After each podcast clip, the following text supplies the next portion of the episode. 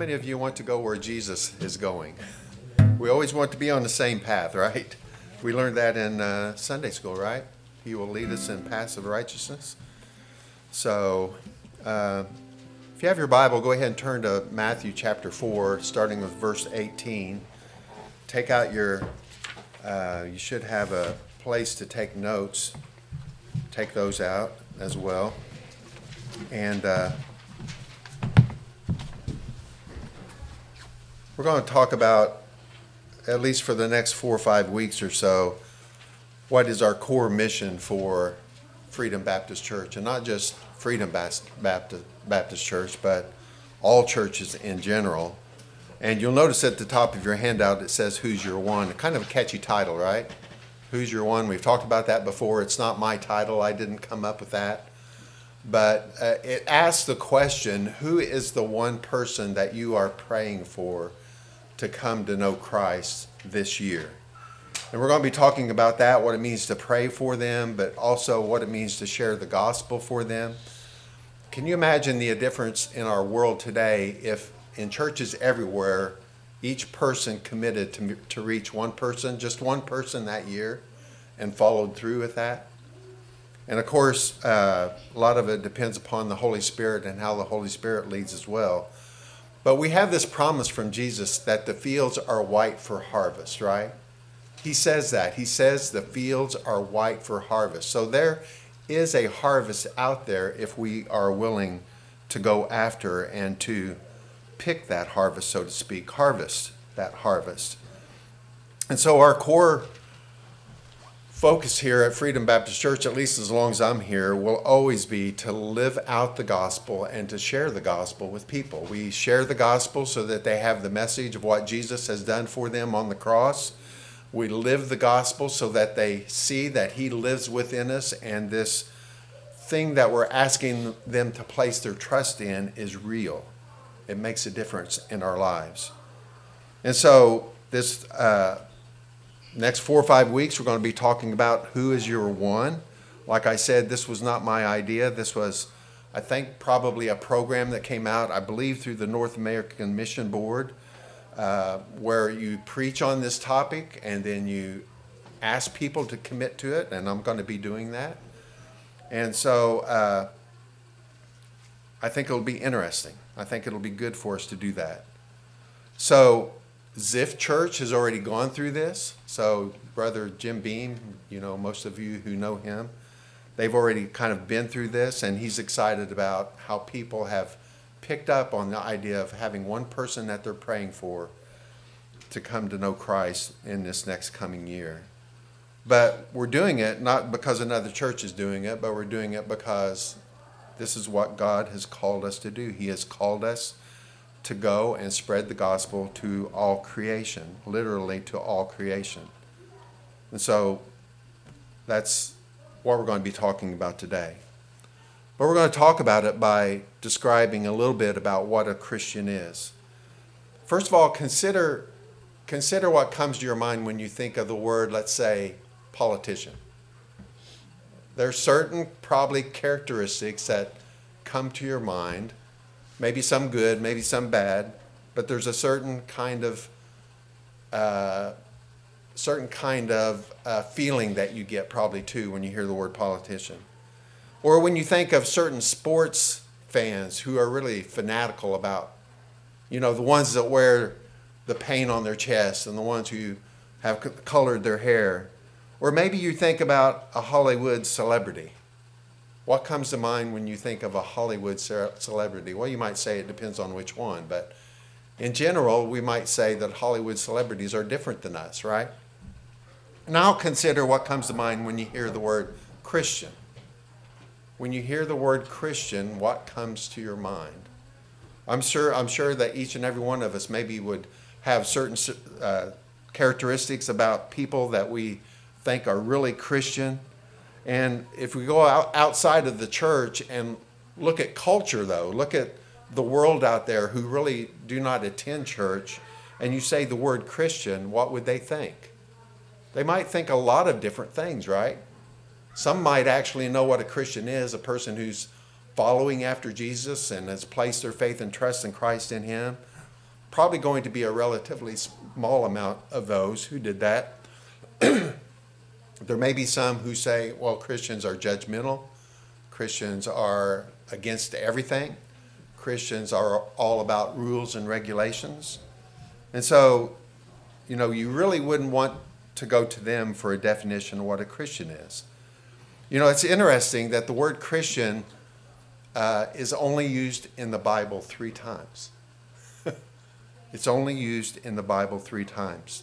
The first followers of Jesus did not really call themselves Christians, it was a derogatory term used by those who were outside of the faith, and they were calling these people little Christs by calling them Christians.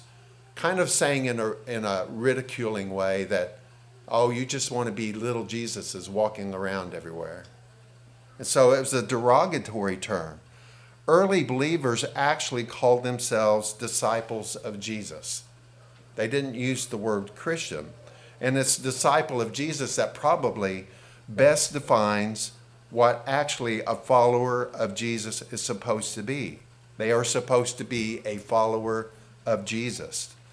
This term, disciple of Jesus, as opposed to three times, is used 281 times in the Bible. So it's probably a far more accurate description of what it means to be a follower of Jesus, to be a disciple. Sadly, today, it's more than likely that many who say they are Christians are really not followers of Jesus Christ. They are what we would say, you know, we have terms like RINO, which means Republican in name only. Uh, there can also be Christians in name only as well. They've kind of get, you know, taken that label upon themselves. Someone asks them, well, what religion are you? They might quickly say, well, I'm a Christian, but they really are not followers of Jesus. Well, we want to talk today about what it really means to be a follower of Jesus Christ. And we'll do that by looking at our scripture, of course. So our scripture is Matthew 4, 18 through 22. It's only four verses, but let's go ahead and stand, get our legs moving again, get our blood moving, and look at scripture, what Jesus has to say about discipleship and what it means to follow after him. I think it will be enlightening for us. Matthew 4 18 through 22. While walking by the Sea of Galilee, he saw two brothers. This is Jesus. He saw two brothers, Simon, who is called Peter, and Andrew, his brother, casting a net into the sea, for they were fishermen. And he said to them, Follow me, and I will make you fishers of men. Immediately they left their nets and followed him. And going on from there, he saw two other brothers, James, the son of Zebedee, and John his brother, in a boat with Zebedee their father, mending their nets. And he called them immediately. They left their boat and their father and followed him. Let's pray. Father, we thank you for this short scripture that we have today, and we pray that we would learn much from it, help us to understand what it means to be a follower of Jesus, and uh, that we would be empowered by your Holy Spirit to be able to be the people that you've called us to be. We ask all these things in Christ's name. Amen. Amen. Well, these people, uh, fishermen, uh, had a unique upbringing. So we're going to talk a little bit about some of the up, uh, historical background of what these boys would have gone through growing up. First of all, all Hebrew boys, which these were all Hebrew boys, Went to Torah school starting at age five. Now, you may not be familiar with the word Torah. Torah is just another word for the first five books of the Bible Genesis, Exodus, Leviticus, Leviticus Numbers, Deuteronomy. And uh, so they would begin learning about those. And if you are familiar with those, you know, some of them are interesting. Some of them maybe are part of your Bible reading program. You've started in Genesis and you're doing great so far after two or three days. And then probably in a couple weeks or so, you're going to get into Exodus and Numbers and some of those books, and it's going to kind of slow down a little bit. So you know that the Torah or the first five books, while interesting in the beginning, can be very tough to read through. But these little five year olds were studying this, and many of them would actually work to memorize the first five books of the Bible. By the age 10, all young boys knew the Torah, And the best students went on to study the remainder of the Old Testament. So the other, what, uh, 34 books, uh, they, they would go and study about them. The rest of the ones who didn't want to pursue their religious studies returned at home to work in their family businesses, such as fishermen. So, at the age of about 17, if you wanted to go on and make a career out of religious studies, your next step was to find a rabbi you admired and apply to become one of his disciples.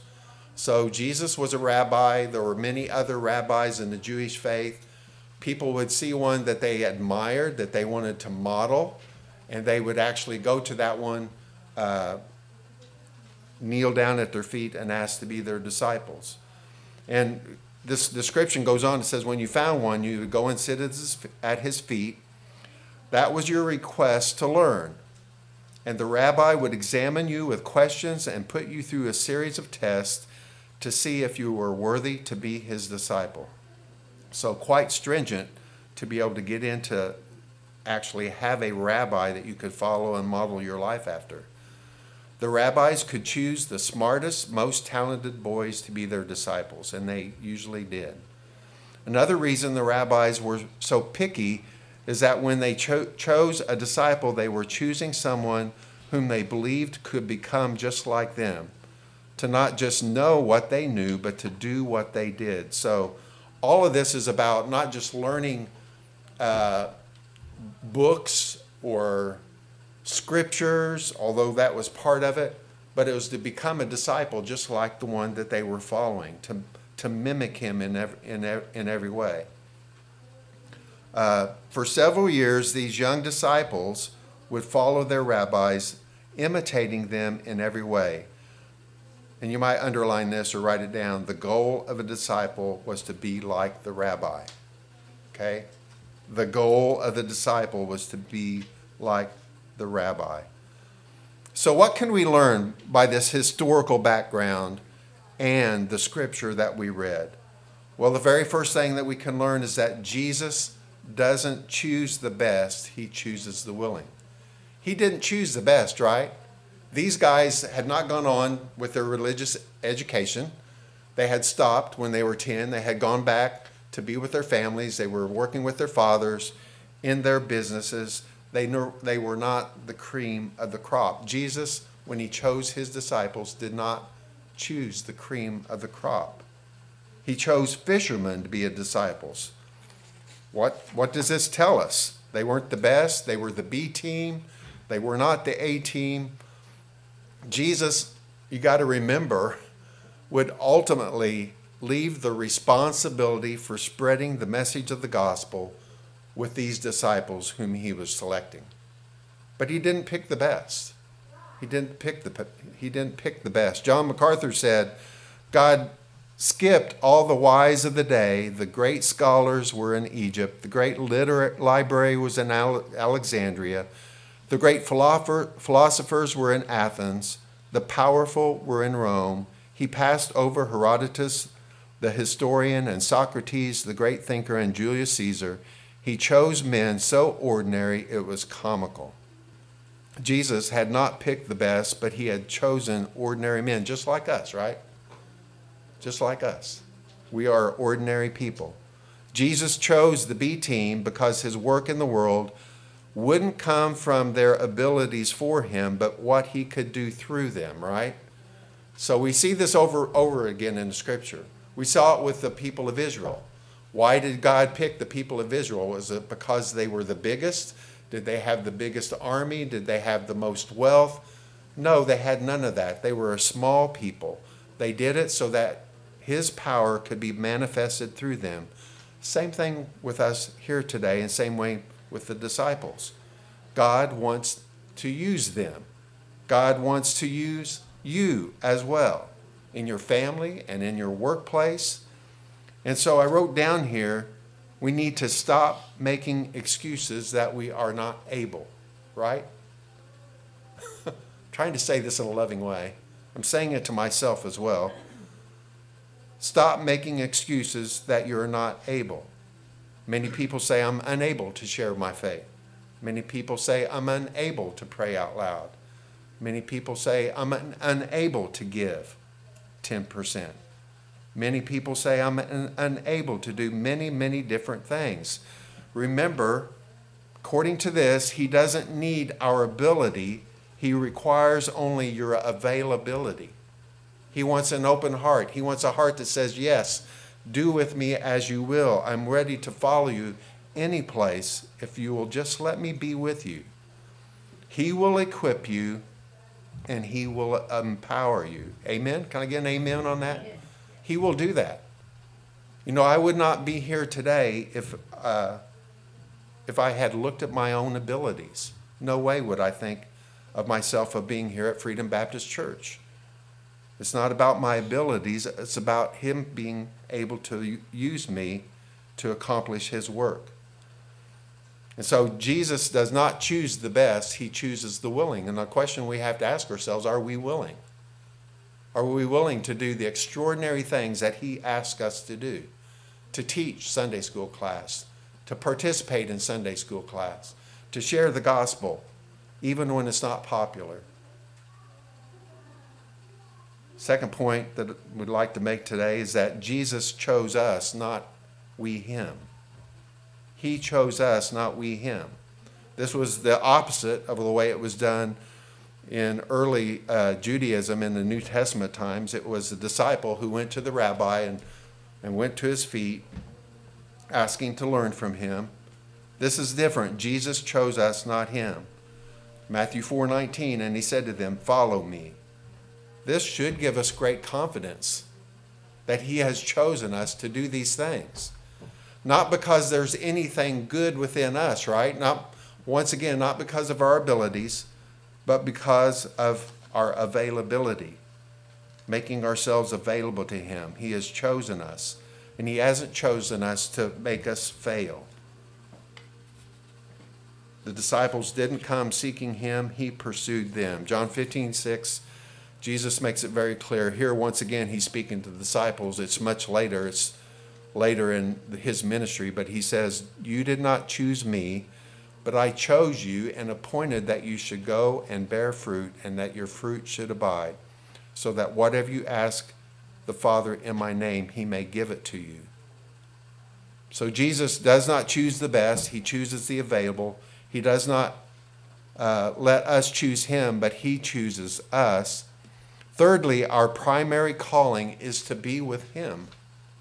That is our calling to be with Him, to be with the shepherd.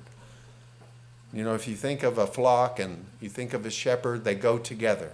It's not normal for one of them to stray off and to be out here by himself. We are designed as Christians to be with Him. That is our primary calling, to follow Him. His primary call is not for us to do something, but to be somebody, to become like Him. To become like Him, we must know Him, right? We have to have a personal relationship with Him in order to know Him. And I would ask you today, have you have, do you have a personal relationship with Christ through faith in what He has done for us on the cross? So we must know him, and to know him, we must know his word as well. That's why we spend so many time with sermons and Bible studies and those type of activities. Sunday school, Bible studies, personal discipleship, all those things are available to you here today. I think sometimes we just a side note, we think so much about heaven and how wonderful it's going to be that we forget that Jesus wants to be with us right now. And we can enjoy that relationship with Him right now. We talked about worry in Sunday school, and there's so many worries in this world today, but when you have Jesus and you know He's walking beside you, you know that He's never going to leave you nor forsake you, you can have great confidence and you can actually enjoy your life. We are designed to enjoy our life, and that life means to be with Jesus, to follow him. And so it, it's kind of an oxymoron. I don't know if you know what an oxymoron is. It's two words that are opposite to each other. But it's an oxymoron moron to call yourself a Christian and not be following Jesus in obedience. It's just, it just doesn't work that way. And the scripture doesn't call it that way. Somewhere we have gotten the idea that we can make a decision for Christ and never attend church or do anything and then still have some kind of confidence that we've truly been saved. And I believe in eternal security. I believe in once saved, always saved, but you have to be saved in the beginning. It has to be a true conversion to Christ. And so there should be in every Christian a desire to be obedient to Him. That's part of the new heart that He gives us. And so our first inclination is yes, I, you know, I want to be baptized. I look forward to being baptized. That's the first thing Jesus tells us to do. I want to be baptized. I want to be part of a church because Jesus assumes that I am going to be part of the local body of believers. And so our primary calling is to be with him, but it's not without cost, right? It's not without cost to follow him. We have to leave it all. His words, not mine. Matthew 4 22, immediately they left their boat and their father and followed him. Just think about that. Probably two of the most significant things in their lives they were asked to leave in order to follow Jesus. They left their boat, and you're going to say, well, big deal, they left the boat. No, their boat was their business, right? Without their boat, they had no way of making a living, they had no way of fishing. These are not fishermen out there with a rod and reel fishing that way. They're going out in a boat, they're casting nets, they're bringing in large hauls of fish in order to have money to buy other things. And for them to leave their boat, not knowing what was going to happen to it, shows a great amount of faith and commitment to Christ. They left their boat, then they left their father. Jesus asked us to leave behind all of our significant relationships Remember the story of the person who wanted to be the disciple of Jesus? And he said, First, let me go back and bury my father. And Jesus says, What? Let the dead bury the dead. You follow me. And that doesn't mean that we don't love our relationship or care for them. But in contrast to the love and commitment that we should have to Christ, it should be seem like uh, insignificant. To follow Jesus, we, he must take precedent over both our business, our significant relationships, and everything. I wrote down a couple applications. I hope it don't make people upset with me, but is your job hindering your relationship with Christ and the church? This is just one example. I thought, and, and I've asked this question myself, because in the past it has. In, in the past, I worked for a company called Dowell, worked in the oil field, worked long hours, and gradually it took me further and further away from church. At first, it was legitimate. You know, I couldn't make it on Wednesday night Bible study because I was out on a rig doing a job. But then, as I missed more and more, it became easier just to say, well, I'm just not going to go. And I was too stupid to ask myself this question. Uh, God had to take extreme measures to bring me back. But if your job is hindering you from your relationship with Christ and the church, leave it. Leave it. Find a different job. Ask job ask God to give you a different job. God can give you a different job. If he wants you involved in the church and in mystery and, and in ministry, leave your job. He will provide you another one. You might say, well, it won't make as much. Well, which is what, what what's your priority? Priority, your job or how much money you make? I'm not saying this happens to everyone. I'm not saying we can't have a good job and ministry as well. But if your job or some other activity is keeping you from ministry in the church, leave it. I put down another thing. Maybe you can't attend, attend church because of COVID. Now, obviously, you guys are here. Or maybe you can't be involved in online ministries because you don't have a computer. Buy a stinking computer. have someone teach you how to use it. We've just had Christmas There's been thousands of dollars spent on a lot of different things. In this in this age, I wouldn't say this ordinarily, but in this age of COVID, maybe maybe it's time to buy a little, uh, you know, iPad for two three hundred dollars, where you can get on and communicate with the church. I'm just saying. Then finally, Jesus commands us to spiritually reproduce. Matthew 4:19 and he said to them, "Follow me and I will make you fishers of men." Just as Jesus was a fisher of men, the disciples would become fishers of men, and we should too. If we're in a, some type of discipling program and we're not becoming a fisher of men or women, then we're in the wrong discipleship plan. How do you prove that you're a disciple? By bearing fruit. Look behind you. See any disciples?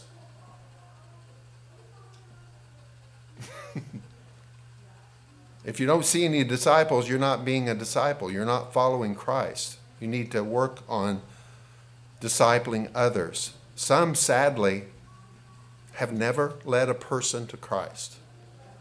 They've never personally led another person to Christ man, I want you, I want every person to have that joy of leading someone to Christ.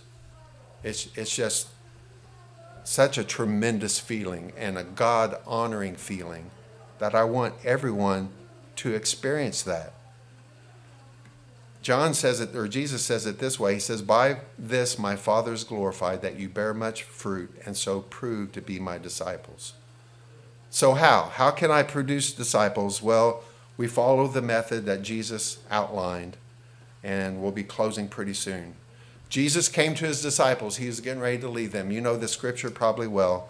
He says, All authority in heaven and earth has been given to me. Go, therefore, and make disciples of all nations, baptizing them in the name of the Father, and of the Son, and the Holy Spirit, teaching them to observe all that I have commanded you. And behold, I am with you always to the end of the age. The pattern the mold, the way that we are to do discipleship is right here, here in these verses. It says, Go and make disciples. First of all, we're going to have to go. We're going to have to go. I say have to go, we actually get to go. We get to get out of this church and we get to go talk to people and we get to go to fairs and share the gospel and we get to do a lot of different things. We've been to different countries even. We've been to Argentina, we've been so many different places India, Charlotte's been to Chicago and different places. We get to go. It's a wonderful, wonderful experience to get to go and to make disciples. We baptize them. We help them follow in that first step of obedience by baptizing them. And through baptizing, we give a picture to the whole world of the death, burial, and resurrection of Jesus Christ. And then finally, we get to teach them to observe everything that Jesus commanded us. And he has just commanded them to go and make disciples. So it comes full circle. And so we are to do these things. And it's my prayer today that we would do these things as a church. Robert Coleman wrote a just a masterful book. I think he wrote it back in the 1970s, 1980s. Everyone really should read this book. It's called The Master Plan of Evangelism. But he says, When will the church learn this lesson? Preaching to the masses, although necessary, will never suffice in the work of preparing leaders for evangelism. Nor can occasional prayer meetings and training classes for Christian workers do this job. Individual women and men are God's method. God's plan for discipleship is not something, but someone. You are God's method, method sitting out here in the pews. It's not, it's not about me. It's not about inviting enough people to this church that they are going to hear the gospel here and come down here, but it's about in your homes sharing the gospel, having a Bible study, inviting people over spending a lot of time with them sharing the gospel. You know, it's so easy in our world to think of evangelism or disciple making as something that we want instantaneously, just like we have everything else. We want to share the gospel one time. We want them to repent and turn to the Lord Jesus. And sometimes that does happen, right? But for the most part, it takes many conversations, many sharings of Christ in order to do that. And so I want to see us as a church become this this year. This idea of who's your one, that you are praying for one person to come to know Christ. And you're not only praying for them, but you're sharing Christ with them on a regular basis. I want us to commit to it. Don't let it intimidate you. Disciple making is simply taking what you know about Christ and teaching someone else how to do that with the help of the Holy Spirit. And Jesus has promised to help us do it, right? We're not doing it on our own. The church is here to help us to do that. So, identify your one person. Ask God to identify that one person this year with the help of the Holy Spirit that will come to faith in Christ this very year. Can you think about that? And maybe during the response time on your handout that you have, your notes, write down a name there of someone that you're going to be praying for and working for this year to come to know Christ. Now, how can we do this? Well, it's only by God's amazing grace, right? we are saved by grace, but we are also empowered by grace. So, as we close today, I think we're going to sing Amazing Grace. Our chains are gone, right? Let's think about that we have been we have been released from our sin and we have been empowered by Jesus Christ to do this work. We are not alone. We can do this. So let's pray. Father, we thank so much for this time that we've had to be able to share uh, these words with you and to share this idea of we should always have one person, at least one person that we're praying for to come to know Christ. And be willing to sacrifice the time that it takes to build a relationship with them so that they might listen to us when we share the gospel with them, that they might place their faith and trust in Christ and be saved. Help us to do this. In your power, we ask these things. In Christ's name, amen.